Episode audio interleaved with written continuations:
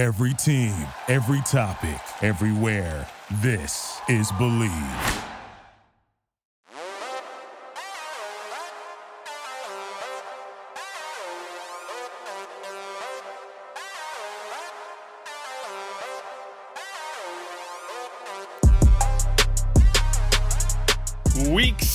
16 is here, and so may be your fantasy titles, or they're starting next week. Either way, you want to win. So I got you with advice on eight of the most talked about players in fantasy, including the Eagles quarterbacks and the Colts running backs, as well as defenses and kickers to stream, as always, for week 16, all right here on the Breakout Football Podcast on the Bleav Network, sponsored by Prize Picks. I'm your host, Zach Cohen, as always, at Zach Cohen FB on all social media, primarily Twitter and TikTok. Week 16. It's crazy that it's here, but we still got a lot to talk about as I record this in a temporary new studio location. We will start with what I said on Monday for the 33rd team with the Jalen Hurts news coming out. How should you treat Hurts? How should you treat Minshew? Back then, when I recorded it, we weren't sure if Hurts was playing. So here's what I had to say followed by a couple additional thoughts. If you had Jalen Hurts on your fantasy team, then congrats! You probably made it pretty far in your fantasy leagues. Unfortunately, if you haven't heard yet, got some bad news. Jalen Hurts' status for this Saturday's game against Dallas is in question with a shoulder injury. Speculation about whether it's a long term or short term is just speculation at this point. It's not official. What we do know is there's a very good chance Hurts does not play Saturday. What does this mean for your fantasy team, though? Well, let's be real here. Philadelphia is still a very good, well rounded team. They run the ball really well too. I know Miles Sanders just had a dud. He had three goal line touchdowns robbed by Jalen Hurts. But keep in mind, they play a good Dallas defense who surprisingly is tied for the sixth most rushing yards per carry allowed to opposing running backs. With that said, obviously AJ Brown, DeVonta Smith, Dallas Goedert, if he's healthy, yeah, they kind of take a hit back. Even though Gardner Minshew isn't a bad quarterback by any means. It does change a little bit what you can expect from those players still. You should still start A.J. Brown, DeVonta Smith. A little bit riskier, Dallas Goedert, if he's healthy. Just with how poor the tight end position is in fantasy, you'll still probably need to start him again if he plays. So, yeah, bad news for Jalen Hurts fantasy managers. Sorry, but Gardner Minshew, eh, actually, you should probably look elsewhere. Maybe Brock Purdy, if you have a good backup like Daniel Jones or Jared Goff. It's a tricky situation entering week 16. Again, now we know Hurts is not going to play, so how does this affect the other Eagles players? Not too much. I'd still start AJ Brown. I'd definitely still start Miles Sanders. DeVonta Smith maybe gets a knockdown or two. Maybe he's more of a high end flex than a low end wide receiver too. Dallas Goedert, look, if he's healthy, at this point we don't know, then yeah, you're still going to start him because he's good and the tight ends are not. What I will say about Minshew, if you really need a quarterback and Daniel Jones isn't available, this next quarterback is not not available, then yeah, Minshew, you could do worse. Still has a top supporting cast around him, so that's how I think you should treat the Eagles quarterbacks in week 16. Just mentioned one quarterback you could possibly stream this weekend, another Brock Purdy. My goodness, he scored 21.7 fantasy points against Tampa in week 14. Only scored 16 and a half points last week against Seattle, but in week 16, he faces a Washington defense that prior to week 15 had only given up 6 games of 17 or more fantasy points, but the quarterbacks for those games, Jared Goff, Jalen Hurts twice, Dak Prescott, Justin Fields, and Daniel Jones. Goff and Jones, not the greatest, but certainly startable in some, if not most weeks as of late. Hurts, Dak, Fields, top quarterbacks in fantasy, all quarterbacks won. So the Commanders really haven't faced any other good quarterbacks. Either way, Purdy, he's not fully matchup proof yet, but he shouldn't be too impacted by good defenses. I don't know if I'd consider Washington's pass attack very good. And especially when you look at who Purdy has to throw the ball to, if you really need a quarterback this week, Brock Purdy is my top realistic streamer. All right, let's talk about Jonathan Taylor. Not because you have him on your team. I'm willing to bet that if you're listening to this episode, you need to win your title and you did not have Jonathan Taylor to do that. Lots of teams who drafted Taylor probably did not make it this far and instead are vying to avoid a league punishment. Hey, maybe that's why you're listening too. But we're talking about players who could actually help in week 16.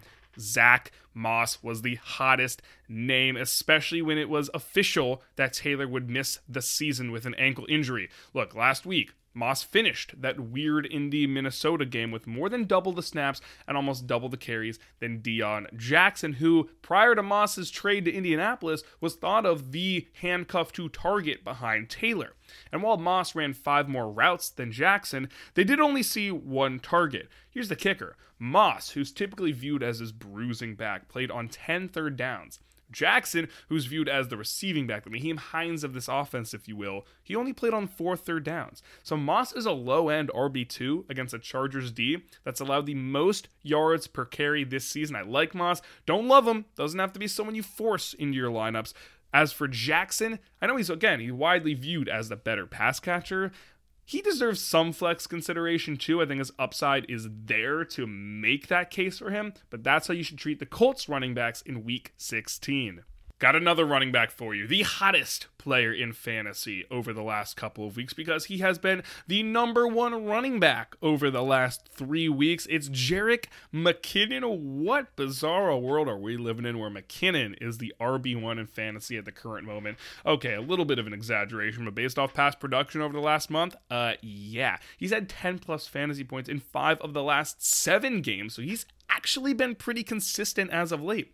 Yeah, those back to back 30 point performances are huge, but keep in mind, he's seen the second most targets on the Chiefs behind Travis Kelce since week 9. Week 16, facing Seattle, they've allowed four running backs to reach 65 receiving yards against them. And overall, they've allowed the sixth most catches and the fourth most yards receiving to the position. McKinnon, especially for his upside, is a player you want in your lineups this week. Got some receivers and a very interesting tight end and defense and kickers to stream still to talk about. This is normally the part in the show where I name my props of the week. It's a Thursday afternoon, recording this ahead of TNF. So instead, I'm going to push back my props if you want those props, because I've been hot. I've won money three of the last four weeks follow me on Twitter at Zach Cohen FB or reach out however you know how, whether it's commenting on TikTok, DMing on Instagram, DMing on Twitter, just adding me on Twitter. I prefer the ads, to be honest. And I will give you my props, and they're all on prize picks. Prize picks is where the props lie. Fantasy score, kicker points, sack totals. They've been money for me this season. And if you do not already have prize picks, what are you waiting for? Use my code Z Cohen, Z C O H E N, to sign up and deposit. They will give you a 100% deposit match up to $100. Yeah, so you put in 100 bucks, you're getting a free $100. That's code Z Cohen on Prize Picks. We talked about one Kansas City Chief. Let's talk about another one who's been hot the last two weeks. Juju Smith Schuster, ladies and gentlemen, is a wide receiver too, and he could smash this week. Yeah, he's been playing well. 10 plus targets in each of the last two games. He's had about 22 points and 16 points in those two games, respectively. This week, the Chiefs host the Seattle Seahawks, who have allowed the 12th most points to slot receivers this season. So, not great, still pretty good, especially when you realize that Juju, yeah, he's played above half of his snaps from the slot this season. If you have Juju, he's a guy you want in your lineups as a mid wide receiver, too, I'd say.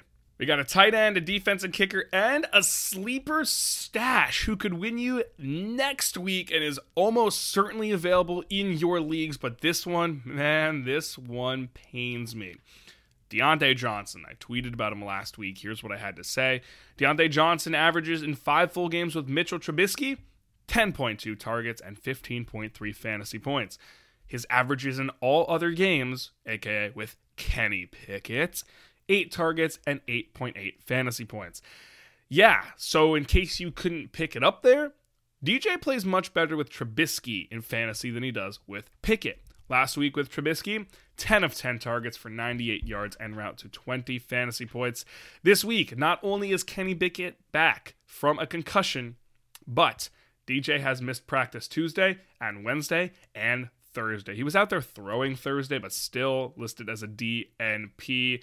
Yikes, this is not good for Johnson. I don't think he's someone you can confidently start. He has a solid matchup against the Raiders, who have allowed the 15th most fantasy points to wide receivers this season, but I still think Johnson is a mid wide receiver three it sounds dumb, it sounds simple, but really mostly just because one is injury, two, because Pickett is back there and not Trubisky. What type of world are we living in where we have to root for Mitchell Trubisky to start football games? Rip Diontae Johnson. I am most excited about this player because last week my colleague Jordan Vanek said this player could be a sneaky DFS play, and Rashid Shaheed delivered with three catches 95 yards, and one touchdown. He had that big touchdown from Taysom Hill. Despite being barely fantasy relevant all season, Shaheed's been a downfield threat. Now, with Olave out with a hamstring injury, Jarvis Landry officially done for the season, Shaheed could be a sneaky play for Nola in week 17. I wouldn't start him in week 16 because New Orleans is playing in not friendly weather. I'll get to that in a minute. But Shaheed is someone to stash with high upside later if you make it past week 17. Got a tight end I can't believe I'm talking about. And defense and kickers to stream a lot of defenses. Not so many kickers, but those two kickers could be golden. But remember, if you have any questions, you want me to help set your lineup, give you some props, make sure you're following me. You're rating the show too. That's nice. But more importantly, follow me at Zach Cohen FB, Z A C H C O H E N F B. Twitter, TikTok, I'm most responsive. Twitter, way more responsive than anything. But make sure you're following me there and checking out my content. I do waiver columns every Sunday night through Tuesday. It's a three day affair over at the 33rdteam.com and defense and kickers to stream article every Wednesday afternoon. I'll touch on that in a sec. But first, I have been swayed. I did a league winners show earlier today, today being Thursday, with Ryan Reynolds, Alex Caruso, and the head honcho himself, Josh Larkey. And Ryan Reynolds put me on to Taysom Hill. There have been multiple times this season I've said on TikTok Live, I've responded to DMs and tweets that no, you should not be playing Taysom Hill. But man, NOLA right now. They're playing in Cleveland, which should be a crazy weather game. Wind gusts north of 50 miles per hour projected standard wind throughout the game, 20 to 30 miles per hour. Temperatures hovering between 0 and 10 degrees. This looks like a great matchup to get Taysom Hill utilized because there's no Chris Olave, the weather's bad, and the Browns are bottom third in rushing yards allowed. Also, Taysom Hill has that upside that few tight ends have. Maybe you could play Juwan Johnson. He's been hot. I did talk about him on my waiver wire column on Monday, but now with this weather and the injury situation in New Orleans, this could be the week where Taysom Hill pops off. If you need that upside, you're playing the juggernaut. Hill could be that guy for you. And as promised, as always, rounding out with defenses and kickers to stream. I got a lot of defenses. Normally I do three. This week I got five maybe four by the time you're listening, because I do think the Jaguars' defense against the Jets is a sneaky good stream with how that weather is turning out. A lot of rain expected. But my top defense to stream, Broncos defense. The Lions defense is a sneaky defense to stream too. I think the Rams defense has high upside with a, an all right floor because they're playing the Broncos. The Titans, the Titans defense, I don't love them. I think they're pretty reliant on turnovers against the Texans, but those five defense slash special teams could be golden for you to advance past week 16. Full analysis again over at the 33rdteam.com. You can find it on my Twitter and in my bio on TikTok and Instagram. As for kickers, originally I had Riley Patterson on here, so no, I'm no longer telling you to stream him. Maybe if you're listening to this on Friday, Saturday, or Sunday, that changed. But the other two kickers I like, Jake Elliott has a surprisingly great matchup indoors as well. Brandon McManus, risky kicker with a phenomenal matchup. That game is also indoors. With that said, hope everyone has a great and safe week 16. Only two weeks left in the season. Y'all know where to find me if you have any questions at all. Let's go win those titles. Everyone have a safe and happy week 16 and happy holidays. Peace out.